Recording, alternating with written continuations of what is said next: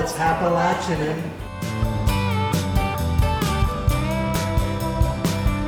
what revives these rural areas is that domino effect of this person did that. I love Yes. that. I want to do Yes. something like that.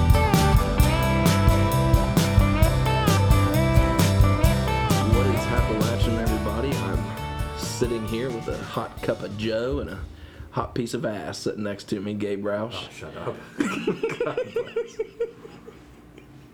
You don't open with that.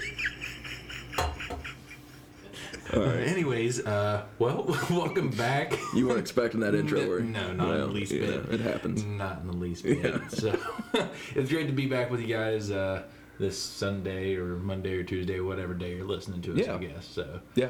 um, but yeah, we got a pretty good episode lined up for us today. Yeah. Yeah, I got to. Um, I will say right here, uh, the whole cup of Joe idea came from River Roasters. Uh, Gabe and I are changing things up here on this episode with. You breathing. I was talking.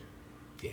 Uh, we were at River Roasters and um, Gabe, you really messed with me when you breathed like that. What he's trying to say is uh, we, we wanted to shake up the drink to that segment um, by drinking some uh, fresh coffee that we bought at uh, River Roasters in Pomeroy, Ohio. Um, we'll have Larry and Candace as, as our guests later on in this episode, so we're excited about all that. But uh, first off, Cody, what you drinking to, man?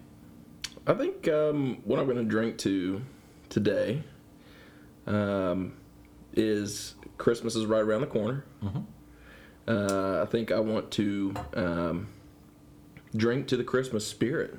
Drink to the Christmas spirit. I do. We have some good things coming up for Yeah. you uh, in terms of Christmas. We uh, something a little special for you guys. I think Gabe and I have something in the works coming up, and and uh, I know it's an odd year, but at the end of the day, I, I hope everybody uh, still has still still has a little bit of pep in their step with the Christmas spirit.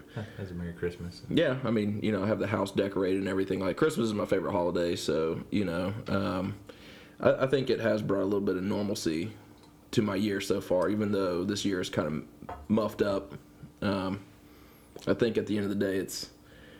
I think the Christmas spirit has, has been alive and well in the Great House residence, and it's kind of it's kind of nice. Yeah, yeah. I I feel you, man. That, that's a good one. So, what about you? Uh, I'm going to drink to uh, the life of Chuck Yeager. Ah, Chuck. I'm going to drink to that. I'll drink too. Uh, Chuck Yeager, if uh, anybody doesn't know for whatever reason, um, probably one of the most prominent West Virginians um, in our state's history. Uh, the first human to break the sound barrier Mm-hmm. back in the day. I think what was that? 1947 or something like that. Sure. Uh, I don't know. No, I don't know that doesn't sound right. And anyways, um, I mean, when you think back to when we were kids coming up through school in the 90s, and you, you, there weren't a whole lot of famous people coming out of the state of West Virginia at that time. No. And like he was always like that number one person listed. Yeah, I agree. He's like one of the most famous West Virginia, Yeah. just just to that incredible feat. Mhm. Um, uh, and he was up there listed up there with Don Knotts, which I mean, I drink to Don Knotts too. No, but, definitely. Um, but anyways, no, uh, we, we lost a great one. But uh, I mean, he lived an incredible life. Yeah, I he mean, did. I think he was 97 years old. Mhm. Um, was a obviously a veteran, served our country. Yeah. did a lot of incredible things in an airplane. So uh, here's to you, Chuck Yeager. Here's to you, Chuck. All right, so uh, I'm really excited about having Larry and Candace on here, man.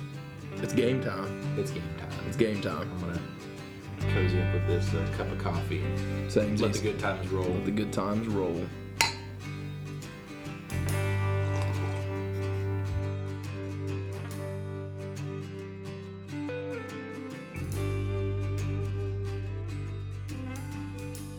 All right, so we're here with uh, Candace and Larry Hess of River Roasters. How you guys doing tonight? Good. You're doing great. Yeah, good. Thanks for letting us come up to this to the shop and hang out with you guys and have a couple brewskis. Um, so, I guess we just want to start kind of from the beginning of uh, the idea of River Roasters. Sure. Yeah. So um, recently, as December 1st marked our two year anniversary of being Right, open, right. uh, and we, we actually got a chance this year to really reflect. The first year out of year was kind of nuts. We were still learning new things and doing crazy stuff like working nonstop hours and, and things Yeah. like that. Uh, but this second year, we've kind of got a lot more of our staff um, in place to handle a lot of the things day to day that we can step back and- focus on um, just ideas for new things and Yeah. new things to bring to the company, marketing and things like that. But uh, the initial idea came in 2016.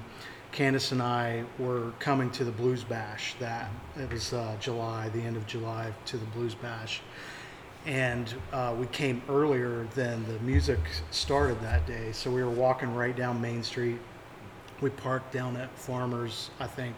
Was walking down Main Street, and we got to around this building where we are here at 102 West Main, where the new park was, Yeah. and they had just built this park beside of uh, River Roasters, and um, we just stopped and had this idea, and we were talking. We were like, "Wouldn't it be cool to be able to stop and get a coffee somewhere around here?" Because there was a ton of people around town Yeah. in for the Blues Bash, But there was nothing. but to there do. was nothing to do. Yeah. They were outside just of the Yeah. riverfront. Yeah, they were just getting up, kind of sleepy morning after a night of partying Yeah. at the Blues Bash. you know? no, no picking me up on Sa- Saturday morning. Right. It was Yeah. a little too early still for Court Grill to be open as Yeah. well. Yeah. So Yeah.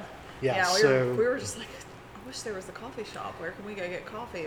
Um, and ultimately, what what that idea came to that day was, it would be cool if somebody did that. Yeah. So if somebody else did it, Yeah, you know, yeah. because that's always the thing. You're like, somebody should do that. Yeah. that's the easiest That way out. Yeah, that a Right. It's a recurring theme. Yeah. Um, so then we continued our walk. We walked into the park, and we were admiring like the brickwork on the side. I don't know if you guys have seen Yeah, the stuff yeah. on the side here, but really old brick. It's it's all sun baked brick, and it just has a cool look and feel. Yeah. And we were looking around, and this total stranger came up, and uh, she was like, "Hey, would you like me to take you guys' picture against this brick?" And we are like, "Yeah, cool." I handed her my phone, and uh, and she took our picture. We still have that picture. That was the day we we came up with the idea for River Roasters, and somebody actually documented that in the park. Um, and then it was cool. We went on that day. We didn't really talk about it anymore that day. Not like that we day. we went on, watched music and all Yeah. that. Um, over that weekend, we kind of started thinking, what would it actually take to do something like that? Mm-hmm. So um, you can talk from Um, there. so we started working up the numbers and um, putting together a plan. Uh, once we had a pretty good plan and did a little bit of research, we took it to the bank and uh, delivered it. Uh, and they loved the idea, but they were also like, uh, "How much money do you have?" yeah. First question. And we didn't have any money. I mean, we were living definitely paycheck to paycheck, and um, we did have the house, and we decided that it, that would be the best way to do this, and they were all for it. Right. So we did put the house up for sale shortly after that. Yeah, we're talking like probably a year, nine months to a year from this idea right Yeah. here, walking by, by this Right. It took a lot of time to, to Um, put together the numbers and thoughts Yeah. of how this yeah, is for going to sure. work. If you're gonna do it right. Yes. Yeah, we looked at 10 to 20 buildings here. This building that we're in actually wasn't for sale. Really? Um, someone told us that we might be able to buy it. We contacted the owner. He said, yes, it's, it's for sale, absolutely. Um, because they were renting it out at that time. Okay. Um, we looked at it and we hated it. It Yeah. was terrible. Really? There was there was a drop ceiling down here. We the first time we walked up the stairs, there were dead birds going up Top the of the stairs. stairs. Oh my there, God. it was Solid. Yeah.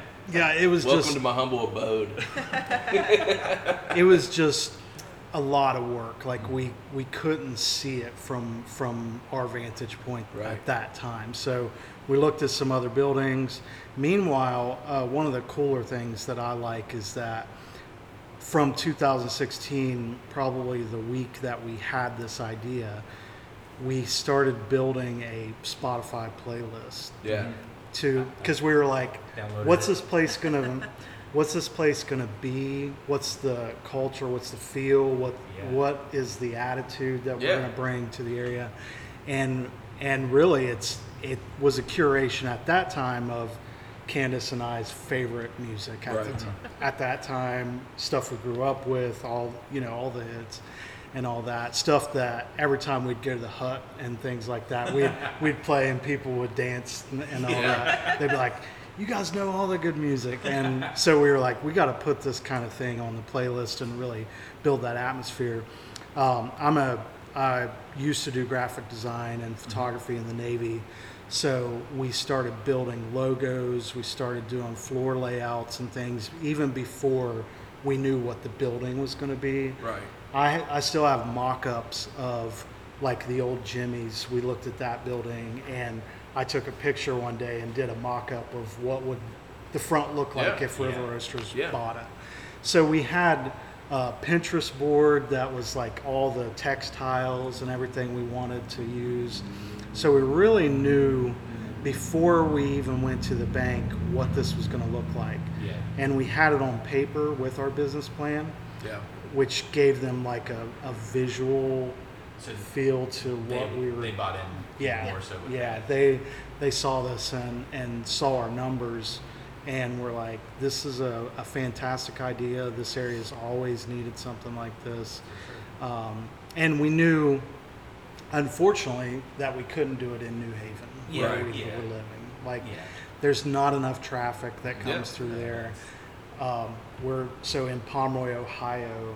There's 12,000 cars that go by here a day. Yeah. This is a, a major thoroughfare. This is is this considered Route Seven still, or, or That's on the back. Okay, yeah, it was bypassed, but there's still, you know, to get to Walmart Yeah. and, Right. and all that. Of course, people come sure. through here. And Yeah. to, to get to Point, even, a lot of people come through here and go down Mm-hmm. the river. Um, so those were our major decision points with putting it in this location. Yeah. We thought about Point Pleasant. We thought about Gal Plus. We thought about Mason, Mm-hmm. West Virginia, and we looked at all those independently and and made uh, the decision to park here in Pomeroy Yeah. when we Yeah. first started. Yeah, I don't blame you. Well, I- When you guys were first kind of coming into the realm of opening this up, like the brewery had already opened, correct? Uh, Maple Lawn, um, which unfortunately has since closed, but um, so they had they had opened up. Um, Court Street is already Yeah. always been Yeah. a staple Yeah. in Pomeroy. So like there was kind of a bit of a vibe going. It was just kind of missing Mhm. a thing Yeah. two here. So you guys were kind of I'm glad you brought that up. Yeah, because that was one thing people tell us all the time. They're like, "You guys have done so much for Pomeroy," and it's it's humbling. Of course, it's nice to hear. yeah, course.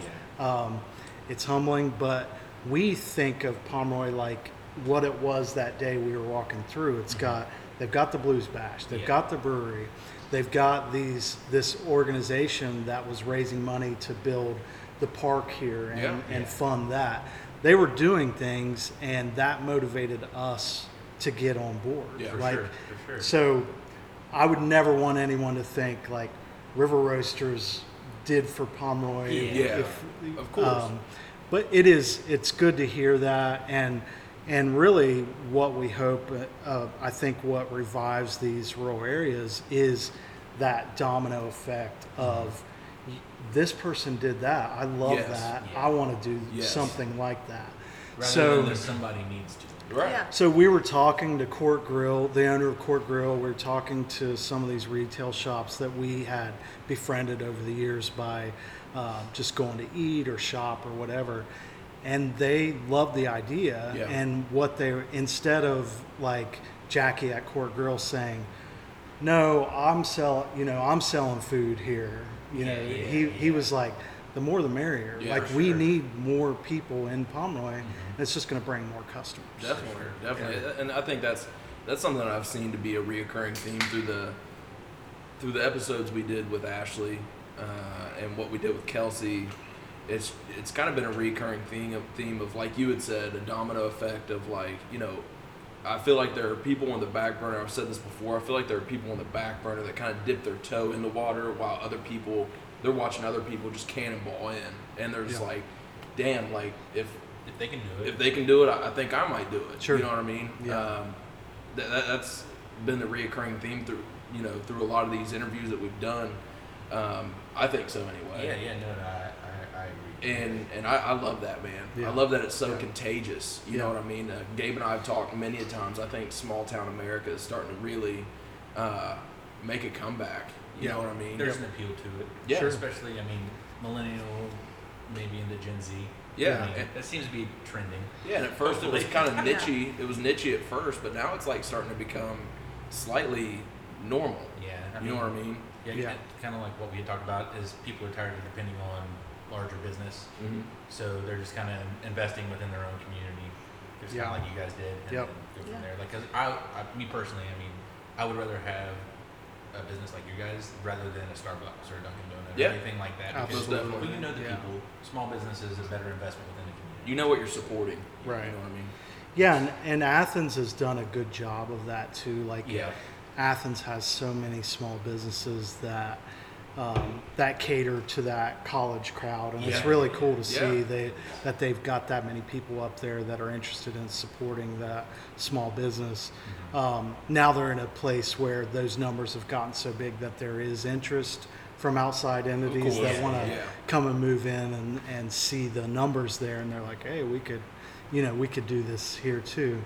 Um, but we do hear from a lot of people about how inspiring our story has been, and For sure, for sure. um, definitely. and how it's it's let them or do what they've always wanted to do, or so inspiring they've had dreams about Yeah. doing things. And that's what we hope is that our story will generate hope for people and make them realize like if they can do it, like I can too. They didn't have any money. Right. Because I think that's the big thing is people think that we had a bunch of money to start with and we had nothing. Yeah. You literally, literally put your home up for Sold sale your Yeah. house. to, yeah. to buy yeah, into. right, Yes. right. And I mean, so backstory wise, I mean, our upbringing. I I grew up in New Haven, West Virginia. Went to Wahama.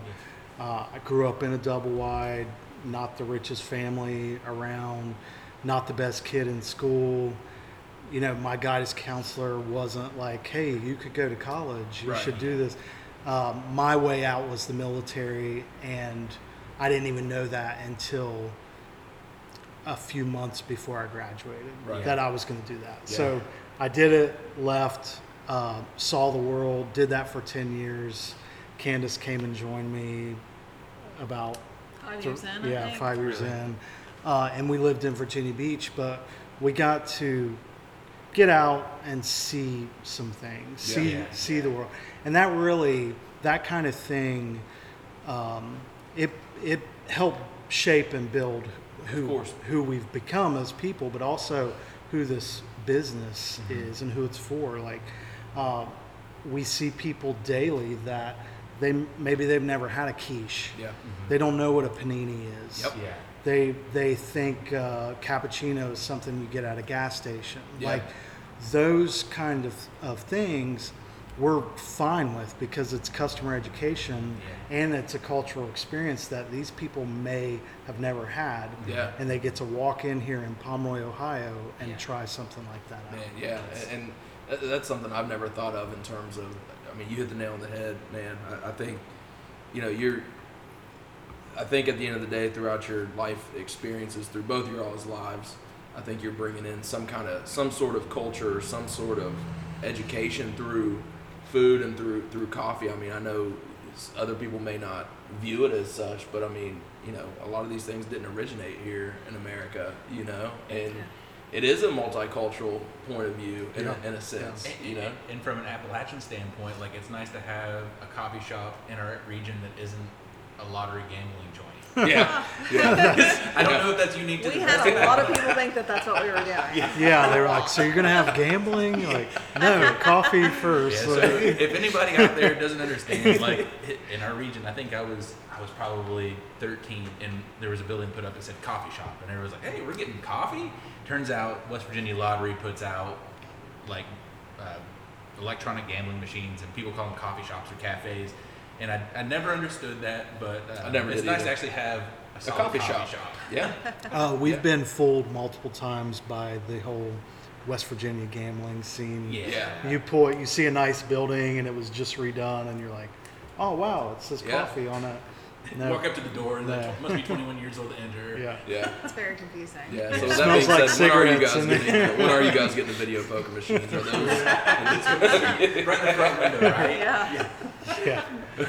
So, um, so you wanted, I know, and you, you did kind of answer this a little bit, but I kind of want to go a little bit more in depth. But um, you guys started the small business in small town Appalachia. Like, what made you guys want to invest in a small area like this rather than moving a business similar to somewhere a little bit more populated?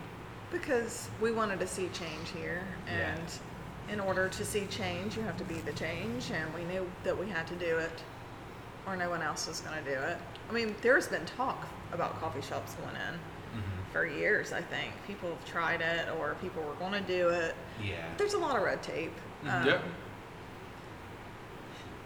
Well, I mean, for us, I think the the changing point was we started. Um, we we had a lifestyle that uh, was music related to friends a- and and hanging out on the weekends, partying Yeah. hard on the weekends. Yeah. Like Yeah. that that's what we did. We Right. worked five days a week, Work for partied partied our asses the off on the weekend Yeah, most definitely. and and then we would go back to work and it was this cycle of, of things and we were getting kind of worn out by it i mean nothing against our friends or anything like that Yeah. we were just we knew that there was something else we needed Mm-hmm. Yeah. to introduce to that cycle For and for to sure. get out so we um, we decided hey let's go check out it was soul harvest at the time north Yeah, bend yeah. church um, and we started going there and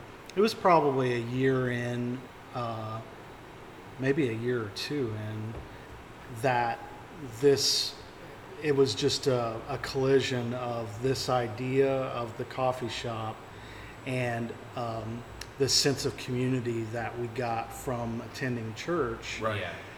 and it was all these people that were around us were influential in caring about what's going on in the community, changing the community. Yeah.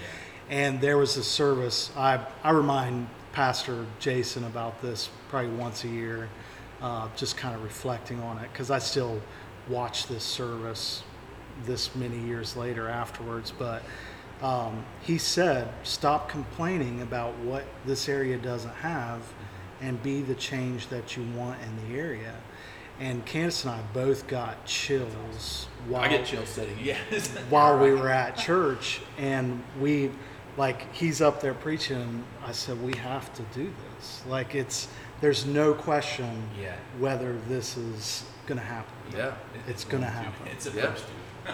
yeah, It's to, man. That's and awesome. that's that's why we wanted to do it in this area i mean you're right we could have gone to columbus at that time uh, there's a shop up there called fox in the snow and uh, and they started about a year before we started here, and it was a similar story. But these people had worked in Chicago and and some of the bigger cities, came back and said, "Our area has nothing like this. Let's do this." Only they were in Columbus.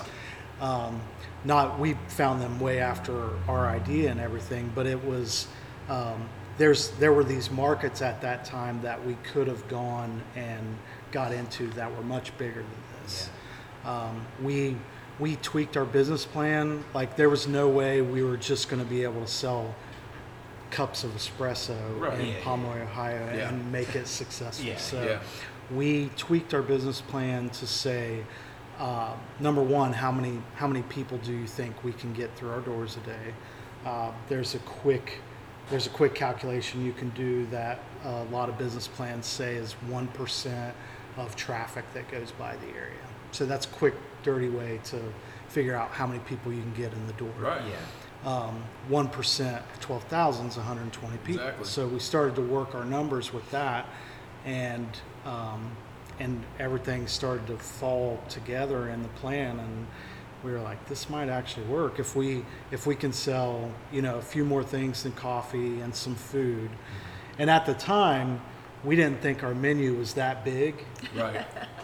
Yeah. but it's it's huge. Yeah.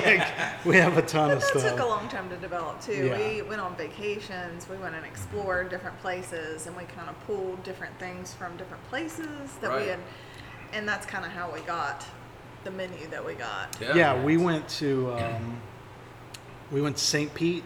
We went to um, Cincinnati. We went to Columbus. We went to Chicago, New York, to to just kind of do a broad overview of what's going on in Right. the coffee industry. Yeah.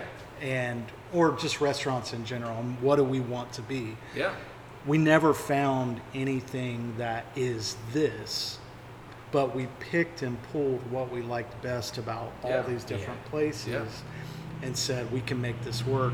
And then you you kind of have to package it for the area as well. Yeah. So another cool thing we've heard since we've been open is people walk in and like, this is what this area needed. Like this, I don't know how you guys did it, but you just, you just nailed what Bi- the Bend area Yeah. Yeah. needed from even from a design standpoint. Oh, for sure. And we went very um, Minimal. minimalistic, uh, like with our decor and everything. We just wanted It's nice. like uh, does. something simple Yeah. that that matched the area. For Yeah. sure, for sure. And, and- and one thing that I mean, me and my wife, we we really appreciate, and we really like is like the menu that you guys do have. It's not like this like ultra processed type stuff. Like, Yeah. you guys are bringing in a lot of fresh options. Oh, yeah. Yeah. That small town Appalachia normally doesn't That was flourish with. Yeah. that was part of our thought too, was to bring some health, Yeah. like bring some healthy options to Yeah. the table. Uh, all there is around here is fast food, and Yeah. I mean, and that's great. Don't get me wrong, I don't want to knock anything. Yeah, yeah, Uh, yeah, like we love pizza and we love burgers, but Yeah. yeah, there needs to be some health Yeah, brought to the area as well. Yeah.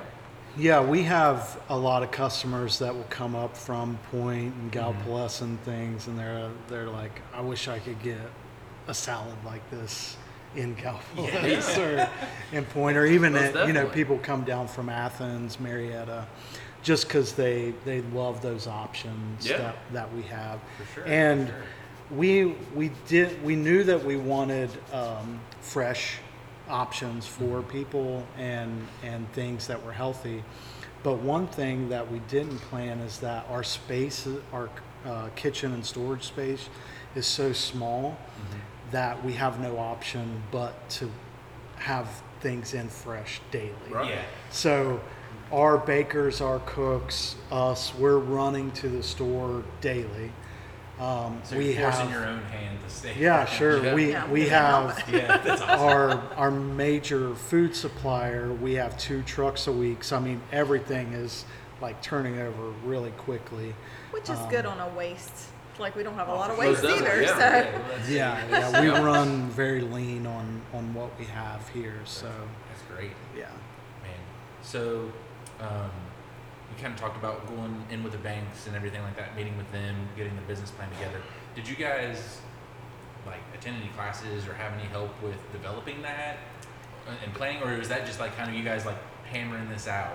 we hammered it out. But Larry also has a master's and works at the College of Business, so he had Oh, some. you you had some people that you could talk to. Just a couple. Yeah, yeah. So. Not that you have a, a master's or anything. So I work with with a lot of professors developing online courses that are part of the MBA programs for for Ohio University College of Business. Um, and throughout this, like I would always run things by by them. There were, uh, but with something like that, it's kind of like your baby, Yeah. and you don't want to just expose that to Yeah, the yeah, yeah, world. sure. So we were very careful with who we were sharing things with. Um, probably, I mean, two two and a half years in, we were still keeping that circle pretty close. Um, and some of the professors being, you know, uh, being experts in restaurant industry said no, don't do it. That's the stupidest thing you could ever do. I mean, Really? That be, just because restaurants have a 60 to 80 percent Right. failure rate, Yeah. like Fair it's it's tough. But the thing about us is we never considered this a restaurant. This was a this was for the community. This was a coffee shop. That's this cool. was Yes. yeah, yeah. So when when people kept saying restaurant, We were like, no, That's not what no, we're no, no, going no. for. right? Yeah. yeah, the the food was to um, to help that thought Right. that we had. Yeah. that that's what it was for. But we joke about this a lot with our friends that we we opened a coffee shop or we thought we were opening a coffee shop and we accidentally opened a restaurant Yeah. because people like the ordering app people are ordering food all day they they come in here for breakfast lunch and even even on their way home at, Yeah. in the evening they're trying to grab something before we close so that's that's awesome when you when you break down the numbers um, last year we were actually a bakery over top of everything else Mm-hmm. we sold more baked goods than anything else so. Christina busy. Yeah, yeah, that's it. um, and as far as like at the College of Business, coming back to that, you know, uh, there there was a few people that really helped me, and also uh, Kelsey Boyd, uh, just her uh, creativeness and attention to detail. I sent her my business plan early on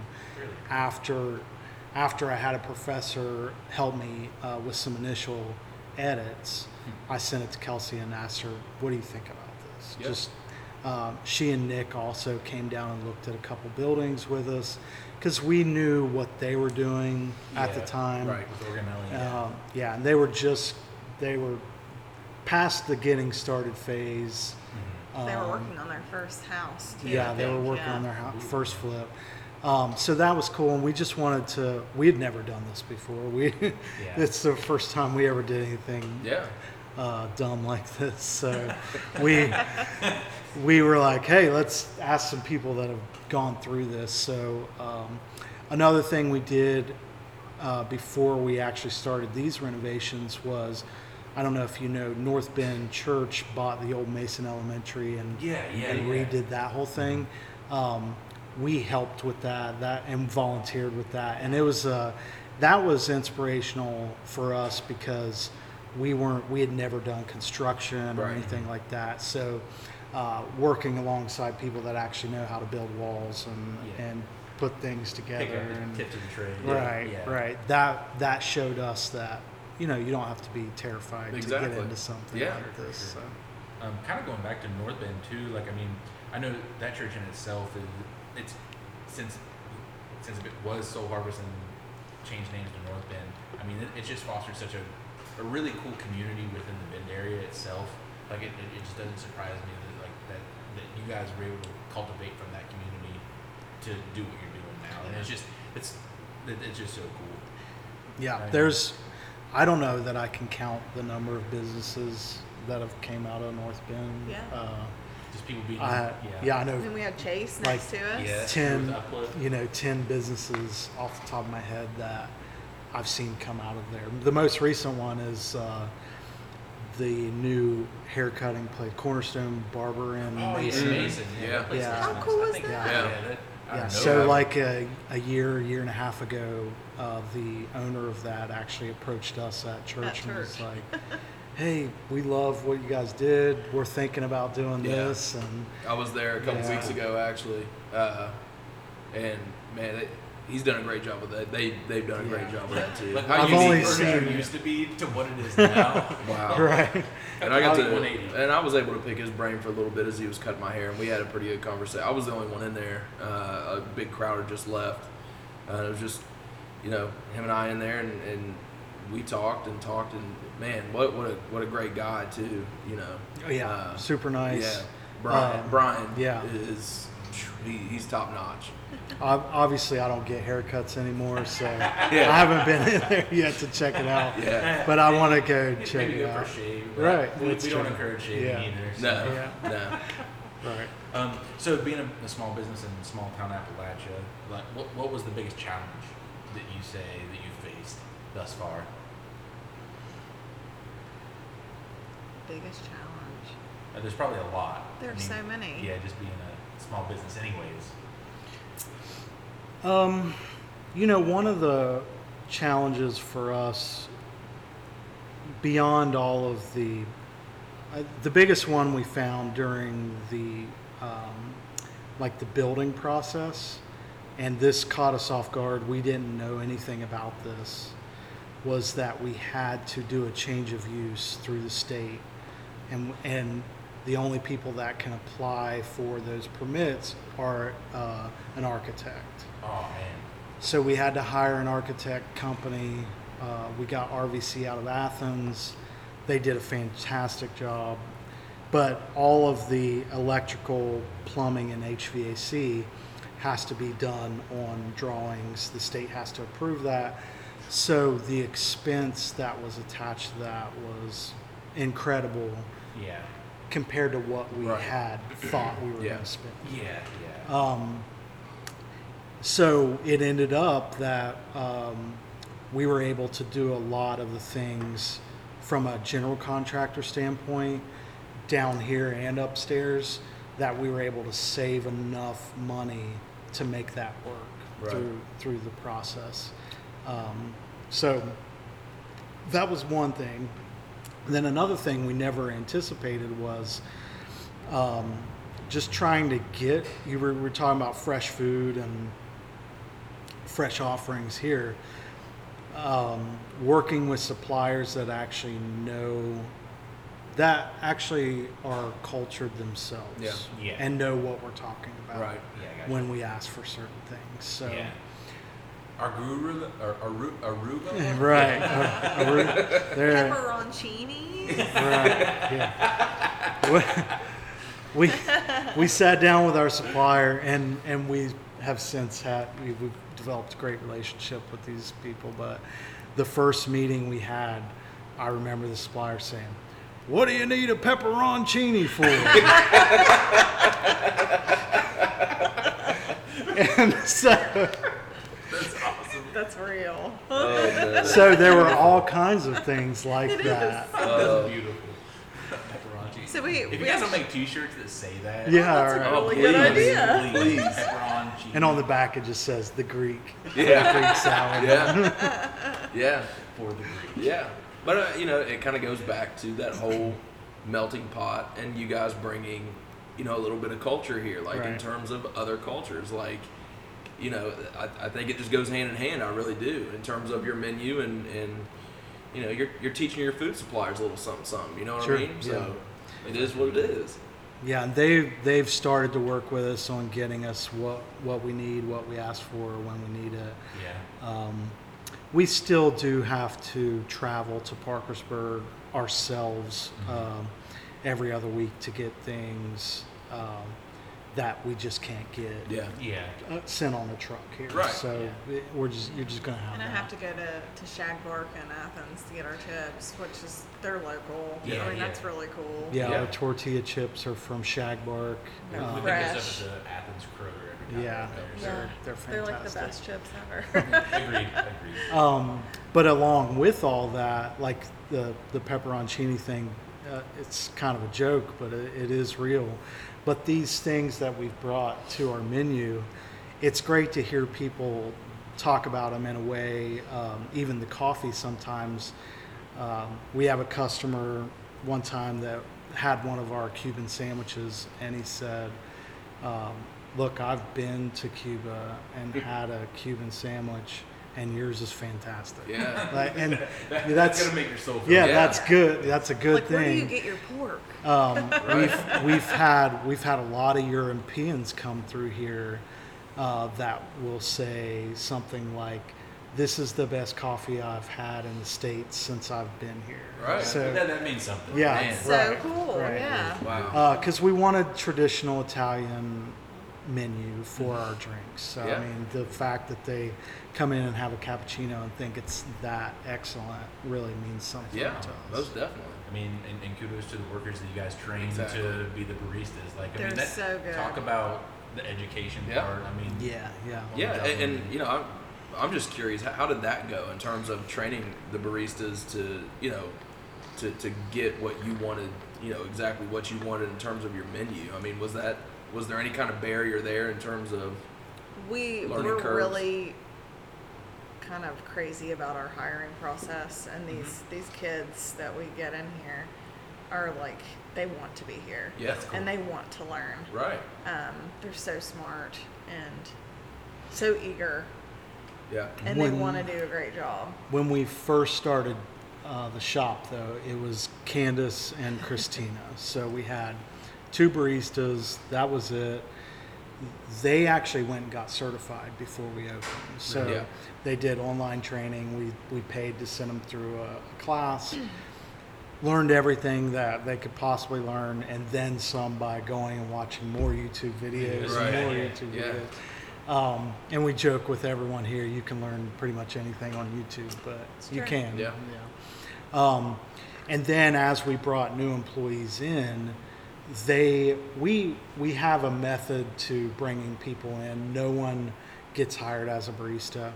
Uh, they start to work through the stations. So um, obviously, the point of sale person knows the everything about Right. the menu because they're taking orders in, Yeah. so they can answer any questions. Um, we also do we start people out in the kitchen on the sandwich station and then rotate them through and there is kind of a natural progression from the point of sale to the barista station because you're standing there watching it all Right. day you know everything about every drink every Yeah. option and all of that so really it's about the mechanics of the machine at Yeah. that point so uh, really high dollar machine. That's the most expensive piece of equipment we have in here. Yeah.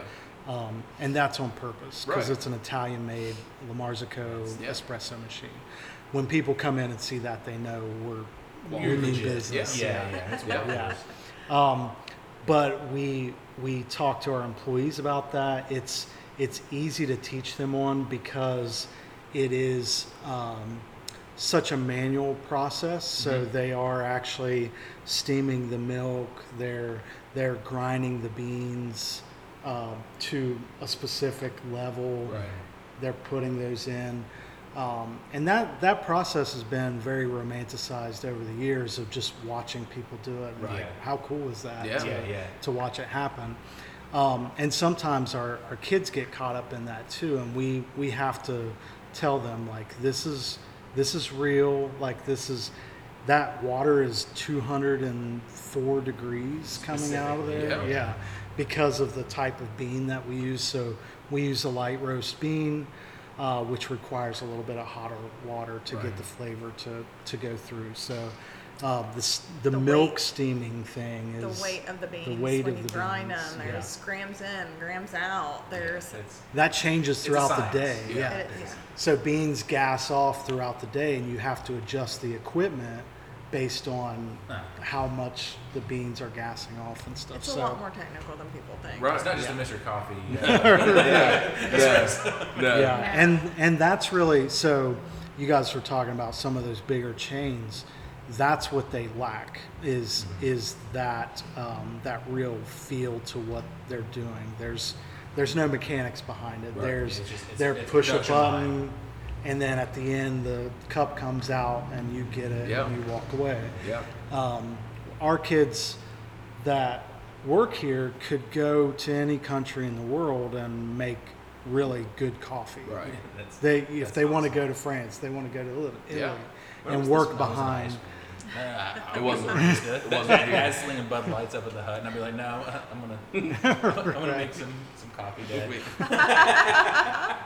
And your dad enjoys our coffee. I very know, I know. so, The most shocking thing ever. My dad is never really drink coffee, never drink coffee at all when I was growing up, and he's like, yeah, I went over to Larry's and I tried. Uh, I really don't remember what it was, but it was like the last. It's It's a a breve. breve. Yeah, breve. that's yeah. his I'm, drink. I'm like, It's his drink. Dad, you drinking a, a breve? What? Yeah. Yeah. Uh, shoot. But Larry, um, thanks, man. But again, that, that, that's awesome. Uh, it's got the public culture. My dad, love you, Dad. Dad's a regular listener too. So. um, so th- this is one of my favorite stories because we we were actually here this day. But tell us a little bit about opening day. We were on our way to, to Pittsburgh, and Yeah. we, we stopped on opening day. Yeah. Well, maybe you guys can fill us in a little bit. it was a blur. um, opening day. So we we thought we were prepared. Uh, we had everybody in here at six o'clock. Um, I think we opened at 7 a.m. We that had soft day. openings that week too. I remember Yeah, that, yeah, yeah. all week we had soft openings, and those those were kind of terrible. Well, we didn't. We were still working through things. Right. So I mean, Which is- that's the reason why Exactly, we have it. yeah. You know, to to make the sandwiches for the first time Yeah. and to make the coffee. Um, and we opened that day, and I was just. o- It was the first time I'd ever even put money into the till and anything like Yep. that. so I did it, got everything, and people, like I saw people start lining up at the door, and I was like, that's weird. Uh, and so it, it came we did to not think it was going to be like that. it came time to open. I come up here, and I realize I don't know any of these people, Yeah. That's impre- that's that's something. and and there's already a line. Yeah. And I I knew we were in trouble that day. Like, so I unlocked the door, try to race everybody back to the to the front. There a line forms immediately, and that line throughout the day, it it wrapped around like a snake throughout the shop And it and, and the out building. the around the building. Pre-COVID. Yeah. pre-COVID. Yeah, pre-COVID, pre-COVID, pre-COVID. It would have been Not to probably down the you know Yeah, completely yeah. down No. two blocks if that was the case um, but we didn't so we had four or five people working it was me candace christina we had to call your mother. we had to call my dishes. mom her We mom was to. here um, Mom? we, yeah yeah mom uh, we opened a coffee shop But that's But, uh, hilarious that we thought that we were going to get by with five people. Like Yeah. that, that's all we had. Right. It's so compared to what your no operations are now. like, Yeah, we we're come in. 17 people in, Yeah. and that's not counting me and Larry. Right. And that's wild. we had no bathroom breaks that day None, no drinks. Nobody got a drink of water. we didn't. We didn't really stop. There was, there was one point that I I had Candace. It was it was kind of comical at, at a certain point Yeah. because that line just wasn't letting up, Yeah, and there were people outside. And I finally was like, I told the person in front of me, I just I have to step away. I had cotton mouth and uh, could barely talk anymore. And I told Candace, I was like, look at this, look at this. And uh, and we We, even kinda came around looked. the corner and we apologized. So uh, yeah, I killed the music at one point, and I said, "Hey guys, we just want to say thank you. Sorry everything's taken so long." Um, and they all started clapping. and everybody cheered. Hell yeah. Hell yeah. yeah! Believe it. I was like, And we just kicked back on the music and went rolling with it. But that day was such a blur, and I'm sorry if I owe you guys a waffle or anything. There's there's still people that to this day that that joke with us. They're they're totally serious, but. They're like, I never did get my waffle that day. Or I waited for 30 minutes for my coffee and never got it. Yeah. Um, which, you know, that's obviously not what we wanted to happen. Right, But, of course not. But I think everyone was here to support the sure, place. for they, uh, the fact that they didn't get their waffle or, Yeah. you know, somebody put mayo on their sandwich when they didn't ask for it the first day. Very few Hopefully. Very few Karens. Yeah. Maybe a couple. I don't know their Well, I mean, I, I guess. I'm maybe, kidding. Maybe a couple Karens, just not. yeah. So um, from from that point to today, um, what did I check earlier? We've done like 80 eighty thousand Oh my Sales. gosh. Larry. sales. Just in 2020. Well, since we opened, Oh, okay, Right. okay. Yeah, yeah. Well, still, But That's still, a yeah, lot of that's, sales. that's a lot of that's for sales. Yeah. two years. right? Yeah. 40,000 sales per year. Yeah. That's Yeah. a lot per That- That's amazing. Well, and Yeah. just in our um, Loyalty. our loyalty system, we have like 5,300 people. Holy crap. Just in our loyalty system. That is great. And the population of Pomeroy is Oh, it's uh, maybe 4,000, less than 4,000?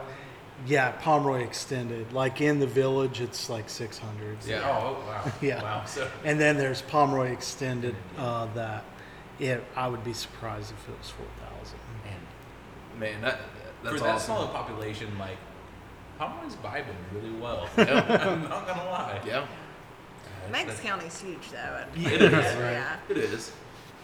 But still, eighty thousand sales, two years. Like kudos to you guys. That's that's killer. Thank you. That is killer. The fact that you guys are able to sustain that even through like a pandemic when it's been terrible for service for the service industry is Yeah, actually, that's we great. we our supplier serve services um, Kentucky, Ohio, West Virginia.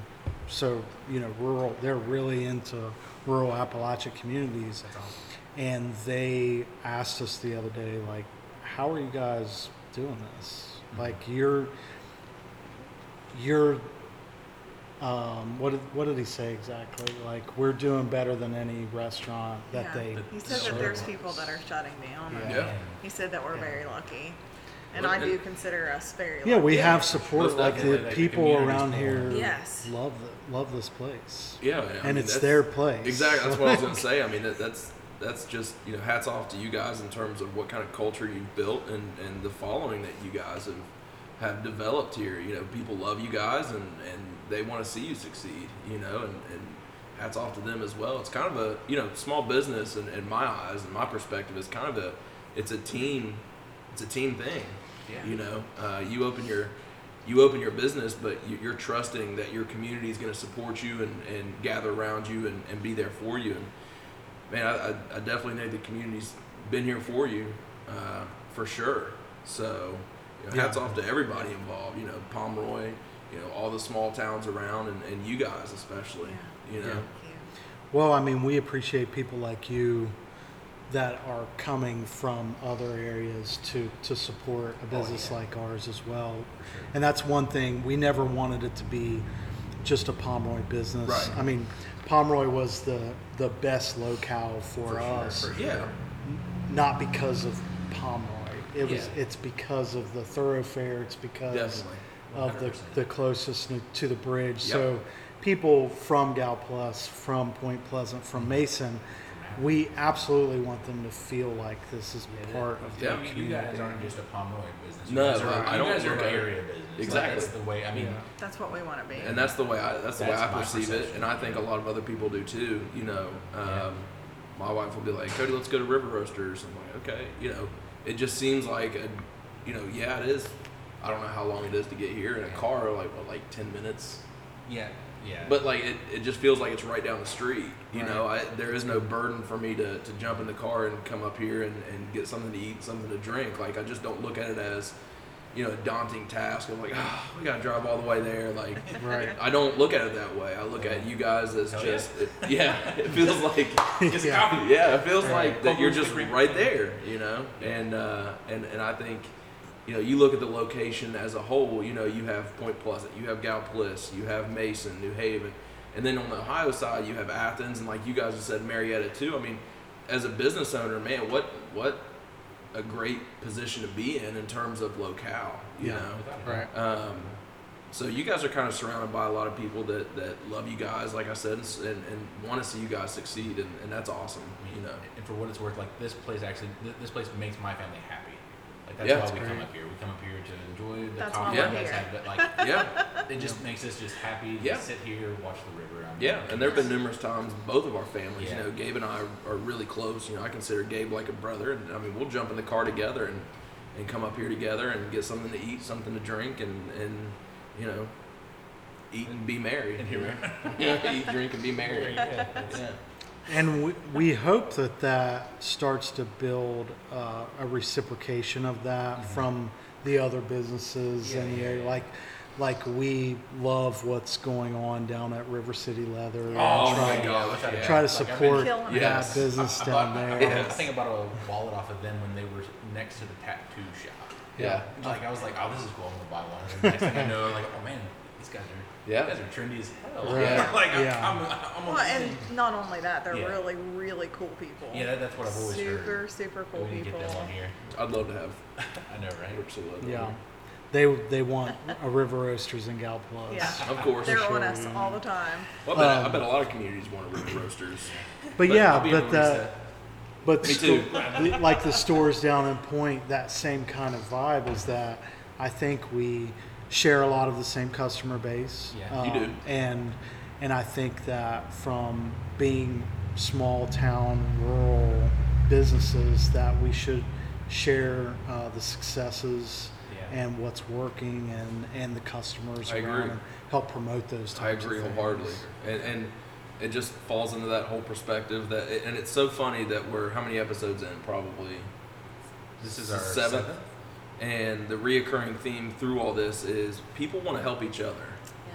You know, Kelsey, you know, helped you guys. She's helped Ashley. Ashley's reciprocated that helped other people. Yeah. Uh, everybody wants to see everybody succeed. There is no, um, "Ah, I hope they don't make it. That's an You know, value. It is. It is. It really is. Yeah, I think yeah, you know, sure. hoping for a business to fail is hoping for your your community to fail. Yeah. You know what I mean? It's just a toxic thing that that we don't see. You know, I've never talked to anyone that's just like, oh, I, I hope they don't make it. You know, Yeah. blah, blah blah. There are very few people that'll look at you and say, oh, it's never gonna last. Like it's stupid. Blah blah blah. But I, I that's just Haters gonna hate. It's true. sure. And I'm glad that there isn't that many haters. no, eh, but I, But I we love did. it. We did encounter some Yeah. of Oh, you're going to. You're going There's to. Yeah. some, yeah. You're- And you're that's Yeah. just the way it is. Overwhelming You just majority of it. can't And- listen. exactly. You can't soak Yeah, it you in. have to move past Yeah. that. Yeah. We we heard strange things along the way. We some of our family was kind of like, "What you're gonna do? What? That's not gonna work." That's, Yeah. The I I remember um, I won't say who said it, but uh, they were like, "These hillbillies aren't gonna drink that. They're not gonna eat that." Yeah. And My dad's drinking a bread. Which is no, awesome. and, and I Dippy, told Dippy's drinking a bread. Dippy's drinking a breve. and I Put the told pinky out. Yes. yeah. And I a twist told the this stash. person I was like, um, they they may not understand what it is, but these people deserve quality and I agree. and a cultural 100%. experience. Like I agree. The fact that we were talking about the gas station cappuccino, the fact that they think that that is what a cappuccino is and that's quality. Yes. Come and try one of these Yeah. and and see what it is. I, if you like it, great. If you Yep. don't like it, great. Go go it. back and, Exactly. and do that Go do thing. thing. But at least know truly what a cappuccino is. Yeah. instead of the the sugary powder that's Right, that's being spit out of. Yeah. down there. And, and it's so cool too, you know, in talking to Matt Clark, who was the owner of uh, Maple Lawn, you know, he did IPAs uh, and craft beer, which sadly Maple Lawn isn't with us anymore due to the pandemic. But you know, he he had the same something similar to say. You know, somebody would come in and say, "Hey, what's your closest thing to a Bud Light, a Busch Light?" And and even though he had the he had beers that were similar to them, but they were still craft beers. Like he tailored Yeah. kind of to what this area I feel like they really tried to I- ease they did. our region. They into did. Yeah, so. definitely. They did. Um, and I think that's really cool. I think that's a really cool objective to have is to show them quality. For You sure. know. Um, so, what advice would you maybe give to others that are wanting to start up a small business in small town Appalachia? Well, first of all, don't listen to the people that are the Don't- nays that like don't, Don't listen. listen to negative. Yeah, go for the positive people. Go for the people that are willing to help you out and give you Yeah. some positive inf- information. Um, Put in your homework. Yeah. put do your homework, but at some point you have to stop dreaming and start doing Yeah. something towards that dream. So I know that it's scary to write a business plan if you've never done that before. Yeah. But at least sit down and put something on paper that is your idea of what that's going to be. Right. It doesn't. You don't have to have financials. You don't have to have uh, a Pinterest board. You don't have to have everything we had. Just write down what it is and and try to start to shape that into to a business plan.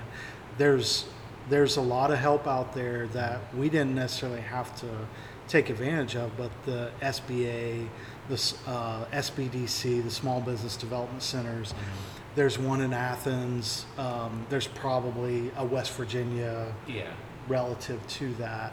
Uh, but those people are there to, to help people that want to open businesses. They can they can help you do those um, those types of things that you're scared of doing or maybe never done before that you don't know what it's supposed to look like. Um, go out and, and try to start seeing what other people are doing and and in that business plan put how you're going to be different from everyone else Right. what sets you apart what is what is your proposition value um, because you know you can get a coffee in a lot of places Yeah. how are we different than those places? So Right, that's I see. that's the kind of thing that uh, people often put off to the last thing when it comes to a business plan is um, what are, what's different about your plan? You Yeah. know, Yeah. I want to open the best gas station around. Okay, there's lots of gas stations. Right. what But it makes sense. How is yours Yeah. different? Yeah. What are you offering Yeah. that others aren't? Or, Right. You know, yeah, I agree. Yeah. anything else? You covered it. Yeah. All right. Well, to kind of round this out, again, something we like to ask everybody that we have on.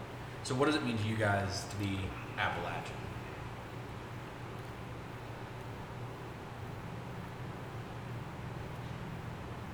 It's a big question. It's, It it's a big undertaking It's- to think. It's, And, it's a it's a heavy one. and in every every episode we've had, we have everybody sit and ponder on this for a They're like, second. uh, so it, it is a it's a big question. You know, this may be um, this may be a strange way to answer this, but I'm a strange person. So I I have always thought being from Appalachia Mm-hmm. because of um, the things you don't necessarily get growing up Yeah. or the, the ways you're raised differently. I was born in Florida. Um, my mom is from Florida. I have family in Florida.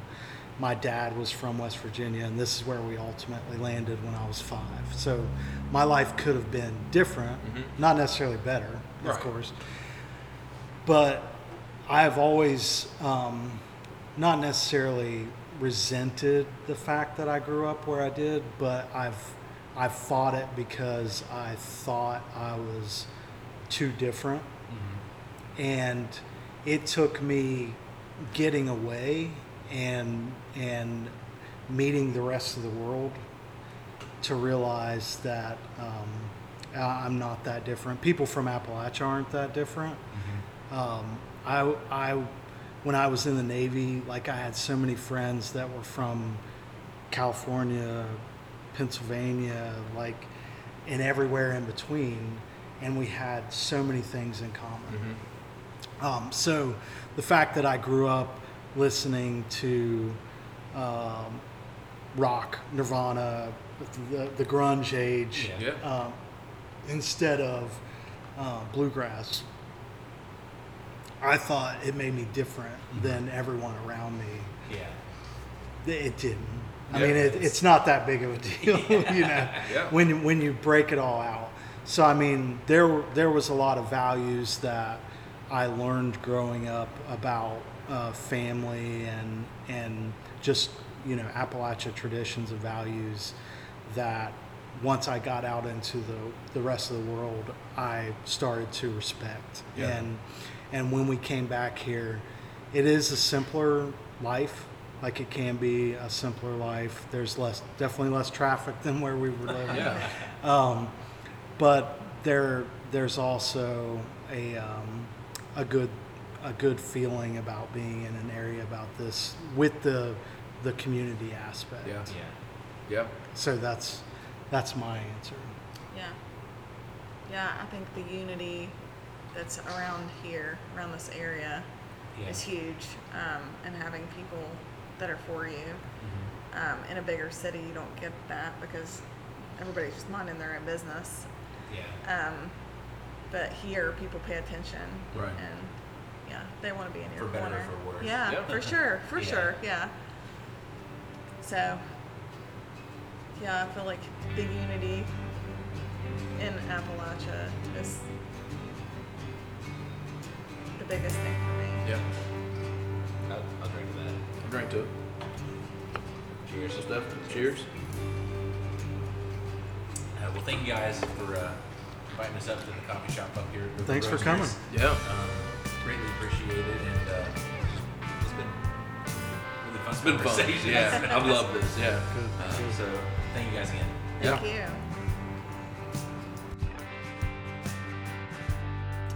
All right, so uh, we're bringing back a uh, a segment we haven't done for a few weeks because we've been trying to stay on the more positive side of things, but uh, something that I think is kind of bothered us both Yeah. here that's came to light here recently. Yeah. very recently. Yeah. Um, so uh, I'll let Cody kind of lead us into this. So Cody, what's grinding our beard? Well, I, I like how Gabe brought this in. He, he talks, you know, from both of our perspectives. Um, I can tell you from um, a West Virginian perspective, um, from a city councilman perspective. Yes, sir. I'll tell you what grinds my beard. What's that, man? Our governor, uh, and, and you guys know we don't like to get political on this, um, and it's to me it's not political. Um, to me, it is. Um, well, I take that back. It is political, but not in terms of a Republican Democrat this is standpoint. not a partisan issue. it is a it, it is a rich versus poor issue. It seems to be. So our governor um, is currently sitting on eight hundred million dollars plus of CARES Act money. Yeah, that's supposed to be for the state of the people of the state of West Virginia, individuals, companies, relief. Exactly. Um, you know, as city councilman, Gabe and I, uh, you know, we ran. Um, you know, I ran this past year. Gabe ran this past year, and, and one of our biggest things that we hit on was transparency. Um, and and I think, as I don't even want to consider myself a politician, I do not consider myself a politician. Um, I consider myself someone that is looking out for the betterment of his community, um, despite any um, any you know Democrat, Republican affiliation, whatever. Um, I could care less what you are. Uh, but it, when it comes to um, the fact that there are people in this community, I don't even want to say in this community. Uh, I want to say in this state that are willing to sit on eight hundred million dollars. that we've known needs to be used before the end of December 2020. Yes. Um, That gives us how many days left? That gives us what is today the eighth. So Yeah. that gives us, you know, Yeah. roughly twenty some days uh, to to spend eight hundred million dollars. Um, it has come to our attention that um, through a municipality that is close to our county, um, it, it seems as though it was kind of hush hush. yeah, yeah. So we uh, found out on Monday evening that uh, this municipality and uh, I guess a representing attorney had reached out to our city's administration um, saying that they had received several hundred thousands of dollars um, from the state government, which was part of the CARES Act relief. in which we were told not to apply for. Yeah, like, uh, because our- we wouldn't get the money. Yeah, essentially, yeah, Right. because uh, our city administration had had inquired about it, like had uh, inquired three times to the state house about Yeah. um, receiving this, and they said no, you had to um, use up all the funds that were distributed to the county, County. commission, um, which I guess our county commission wasn't quite aware of this either. No, they weren't. So the funds had been exhausted, whatever. So the southern municipality reached out to our city administration. It was like, hey, we received this amount. Um, we think that you guys really need to go ahead and apply for this. This attorney's helped us out. So, what do you guys think? We highly recommend that you guys do this quickly because the funds are probably going to go really fast. Yeah.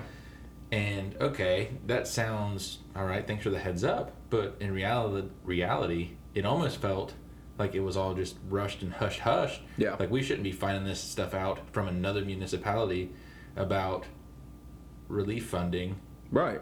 That are fe- that's federal dollars That should be owed shoved- to us. Yeah, well, that should, I mean, just there should be that information should be, should be coming from the state house. Yeah. So what we have is what's seemingly like a quiet backroom talk, good old boy system that they're trying to push this money out to. Uh, whatever avenues they want to shove this from, from the governor. municipalities. Yeah, certain municipalities that I guess maybe the state tends to want to invest a little more in. Whereas it should be Right. an equal opportunity for applications from every municipality, Right. every entity that qualifies for Yeah, this. and you know, West Virginia is made up of, of 55 counties. Uh, for those of you that, that aren't aware, uh, you know, leadership at the state level um, needs to take a look at how money can be distributed between these counties. Uh, I feel like, you know, obviously um, with counties that, that are struggling, it would definitely help them out. I'm not saying everyone should get their fair share. I'm saying, you know, uh, other counties obviously need it more than others. And um, a- a- in terms of, I think what pisses me off the most is there are kind-hearted people that live in the state of West Virginia. And there are kind-hearted people that own small business in the state of West Virginia that is taking is taking a massive hit. You heard Yeah, you hit. you heard Candace and Larry sit there and tell you as small business owners, you know, they put their house on the market Yeah. to invest in their own small business. And you know, you have people that are doing the exact same thing that is their livelihood. yeah, and here here we sit uh, at a state level, and we sit on eight hundred million dollars that could be dispersed to these small businesses, Businesses. that are struggling. Yeah. Uh, I think at the end of the day, these small businesses are they're they're becoming, you know, partially our backbone in terms of No, yeah. I mean, we're not getting the big, the quote unquote big business investment in our state and in, in our small, smaller town regions. yeah, So people are investing in their own communities, which is just like you guys just heard. Yeah, You know, um, and we depend on people like that. And then it, when they're faced with this type of adversity, and then the state's not really willing to step up and do what they're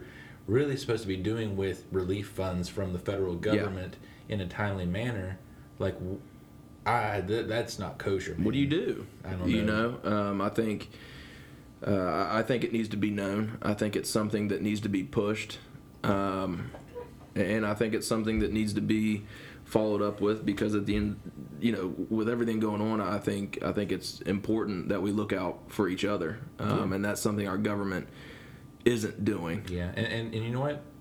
I'm I'm really disappointed in our representation at the state level for our for our district Yeah. and our county. I agree. because this is something that should have been pushed for by our delegates, by our senator. Yeah. Um, and I don't feel that that's been I feel properly like approached. exactly. I, f- I feel like at a local level we've been held in the dark.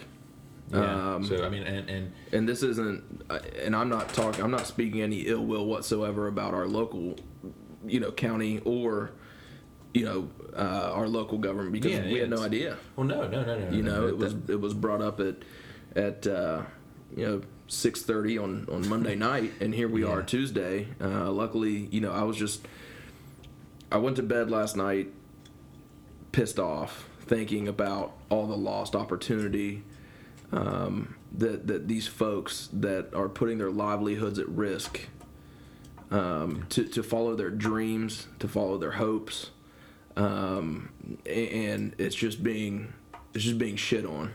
Um, it's being held hostage because the state level um, doesn't doesn't want to budge on eight hundred million dollars. Um, they just I and I and they're not being transparent enough to let us know what their goal is with holding Exactly. on to that.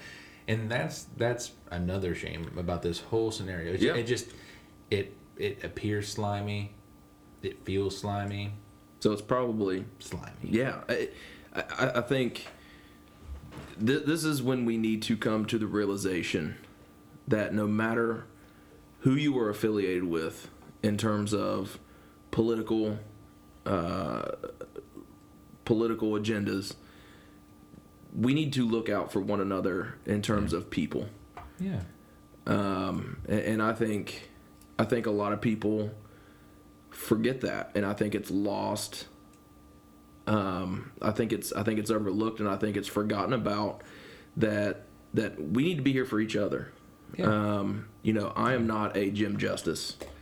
I, I know I don't have a lot of money, Yeah. um, and pretty much everybody I know aren't Jim Justices. I don't know anybody on that level. But we want to nitpick. We want to nitpick at one another about you know political things that, and, and which is fine. I'm all for debate. I'm all for discussion. Your but Starbucks cup doesn't say "Merry Christmas." Yeah. and, and when, when when at the end of the like day, this- we're sitting on 800 million dollars as a state, and and there are people suffering right Yeah. now.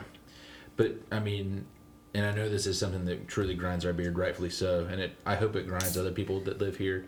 It should. It should. But I'm there is a positive light to this. Um, this is kind of how I want to take this out because I want to leave on a good note because this Right. has been such a great episode. But regardless of the failings of our state government, the failings of our governor's office, um, guess what's going to happen in Appalachia, regardless of if this federal funding is distributed properly, is yeah, there's going to be some heartache, but our communities are going to come together. They're still going to support one another, Yeah. and they're going to build each other back up. Which to me, that's the hallmark of a of a strong community. Yeah. But it's just a, it, it is a shame that our state's not willing to see that enough to the point that they want to invest money that's meant for that for relief of these communities. Right. So, um, but in the end, West Virginians take care of West Virginians, as long as they're as long as they're not under that Capitol dome. And you know, uh, to sum everything up, I think as as West Virginians, as Appalachians, there was a wise, wise man that I once heard speak uh, on television one evening, uh, and he said that at the end of the day, didn't say at the end of the day, No, that's that's a Cody Greathouse ism. but he said, "Keep on keeping on," and that was Joseph Dirty himself. It was Joe Dirt. I was watching Joe Dirt. yeah, it's El Joe Dirte. we're gonna keep we're gonna keep doing things the way we always have because historically we've always been screwed over Yeah. and one day it will change It will change because of folks like you who have the right mindset for Appalachia, and that, sir, is what's Appalachia. thank you guys for tuning in this is cody greathouse signing off alongside Gabe Roush. you hot piece of ass Shut up.